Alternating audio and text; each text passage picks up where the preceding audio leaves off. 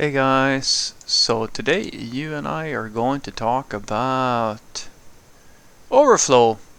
So let's get into it.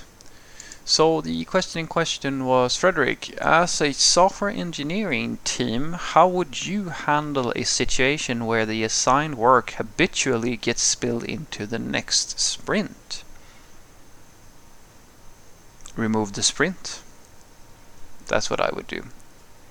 So the reason why I'm I say that is because I would like to uh, tell people that the the purpose of a sprint is usually not what you think it is, and very few people seem to understand the reasoning behind a lot of the processes that they are using. So the argument I will make to you is that the sprint as a measurement tool, because that is what it is, a sprint is just a way for you to measure how much can you do within a given time frame. That's it. Now, you, if you ask you the, yourself this question, how does this sprint in of itself bring any value to the software development team? What is the benefit of you having a sprint? The work, as I like to say, the work is what the work is all you're trying to do is that you, you sort of you make these estimates of the stories and they're different sizes. You have if you think of them as boxes you have small stories small boxes big boxes and you're playing a puzzle basically. You're trying to hey you have the sprint here and now I'm going to fit all the boxes in here. So prioritize them and then make sure that they because they're different size I'm going to fit all of that in. It is in a, it's like Tetris. You're trying to fit everything in right uh, based on their size and shape. And then uh, turns out that unforeseen things happen because they always do, and your mold for your sprint breaks and some stuff flows over. What was lost in that entire transaction? Nothing. Unless there was someone who was measuring how many boxes did you fit into the sprint. And when somebody measured that, the next interesting question is, what does that matter? Really ask yourself that. Why did it matter how many boxes you fitted in into one sprint? Because the problem with the measurement of this is that it actually has a cost. There is an overhead, and there's like performance anxieties. Like there's a sense. It actually has a mental effect on people. When you create a deadline, you create a mental state for people, and a sensation of failure for a lot of people if something flows over. And so unless someone is measuring this with the intent to evaluate how well your team is doing or how as I like to say the main reason for the sprint is so that you can measure time wise how many stores are you shipping and how fast uh, what is the pace of delivery usually towards some end goal well if you're not doing that, then this tool of measurement, it's sort of like you're, you're gathering numbers for something that nobody cares about. And you will be surprised at how many software teams just run sprints because reasons they're not actually ever looking at their burn down charts or like using you mean they might look at it but they they're actually never making anything meaningful with the data that they are collecting because that is what the sprint is there to do to help you collect data on your performance. And so if you have habitual i don't even know what that is. I mean do you mean that people are in a habit of spilling over, well, then the question is are they doing that intentionally or is it because they are simply not able to accurately estimate the work? So the sprint might tell you that, well, you're not really good at estimations.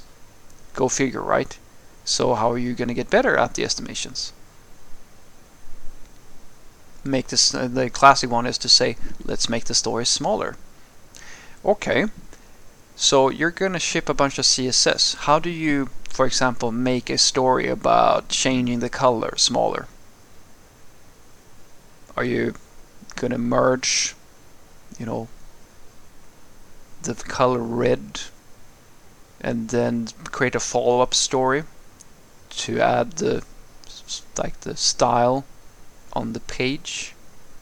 You see, the problem with saying that you're just going to make everything smaller is that the unit of work can in some cases not be minified. It cannot be sliced down to something meaningful. Um, because the reality is that at any given point in time, you have a set of requirements on you, desires from the business. They want to build something, make something, and you are not in control of what it is that they want to build. And in some cases, you find that a story can actually not be split down any further without actually causing a lot of other, other problems with overhead or complexity or there are other drawbacks with trying to split it. So you sort of realize that this is the smallest unit that you can make. And then the next thing is going to happen, which is, yeah, you split down your story, but then you sort of, you know, you just added more stuff. Instead of having big stories that were harder to, to like, you know, like bigger boxes, you have smaller boxes. You still fill up the two weeks because on paper you're supposed to be able to solve this in that amount of time.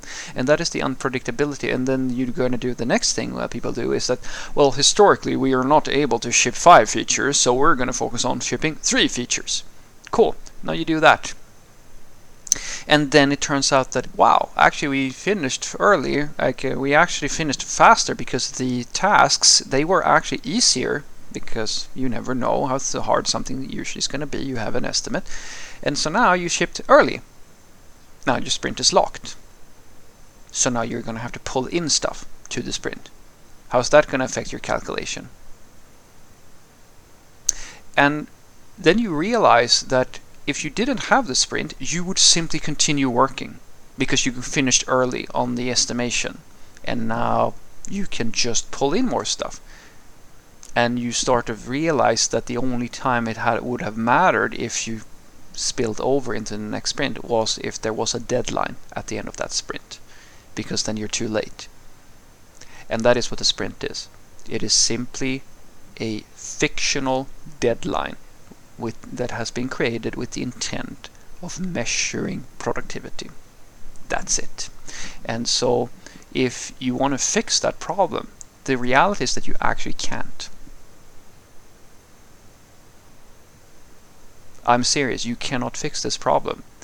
Because the only way you could possibly do it would have been if you knew exactly how all your stories are going to turn out, what type of stories you're going to be dealing with, what type of unforeseen things are going to happen. You cannot do that in a very chaotic, for example, in a very chaotic environment where a lot of things are ad hoc and like things are happening all the time. You don't know if the estimation that you have given is going to be correct, but you also don't know if some bug is going to come in or something unforeseen is going to happen in some way. I mean, if you, unless you literally are just laying tarmac on the fucking road, it's very difficult for you to calculate exactly how fast things are going to go or if something unforeseen is going to happen. And so you can, as I said, you can just say that we're just going to add less stuff to the sprint. But as I said, all that actually is happening is that you are being more conservative with your ambition to deliver things so, so that it will fit into the planning of the sprint. Because the sprint is all of a sudden the thing that is important, not shipping value. And then when you finish early, you're still going to have to pull in some stuff, eh, or you're going to have to sit and wait it out. You're going to have to do nothing so that the sprint is going to fit. But if you do nothing, well, if you finish really, really early, you're going to have to sit on your ass because you always run the risk. If you pick up the next thing just to fill up the sprint because you didn't really exactly hit the mark, well, what if that new story is unforeseen, uh, in some way unforeseen? You pull in something into the sprint and now you overflow because that new thing took longer than you expected. So that is why I tell people sprints and like flowing over is a silly notion. It's an imaginary thing that you have created, an imaginary deadline, and the only person who benefits whether or not you exactly meet the mark or if you flow over is the person who's going to do the damn Excel sheet that calculates your average velocity. And who the fuck cares about that idiot? So what I want you to take a, uh, take away from this is that if you have a habit of going over sprints, the only option you have is to reduce the amount of work that you put in the sprint. But you always run that risk where you, if you estimate too low, if you go conservative, you're going to have a lot of slack time to do nothing. And unless your company really cares about the sprint more than the stuff that you're shipping, they're gonna you're gonna have to pull some stuff in or sit on your ass and do nothing just so that the sprint chart looks nice.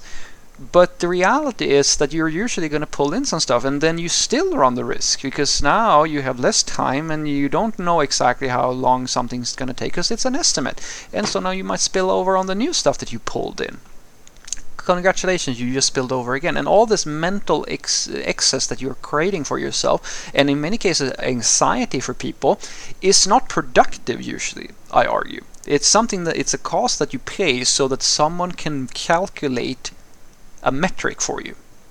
And unless that metric is value building or very important in some way, I usually don't tell. I usually tell people just fuck the sprint it is irrelevant because the work, as I said, the work is what the work is. If someone wants you to do something and it goes over the sprint and there's nothing else they want you to do, then this is not the problem. You are working on this thing, it's going as fast as it can possibly go. If it falls over to the next sprint, then if nobody cares, then clearly the sprint did not matter. But if they do care, well, maybe they'll notice that, yeah, this is actually taking longer. As I said, they're actually using the number, and then maybe you get staffed up or something like that. But you, as the software developer, you should not feel bad over going over sprint estimates because it is an imaginary number created to calculate your velocity. And if you are being treated poorly because you're doing that sort of thing, as I said, then just do less. It's super easy. You want to know how to always fit within the sprint? Do nothing achieve nothing, and then you, you will always be on time. Have a great day.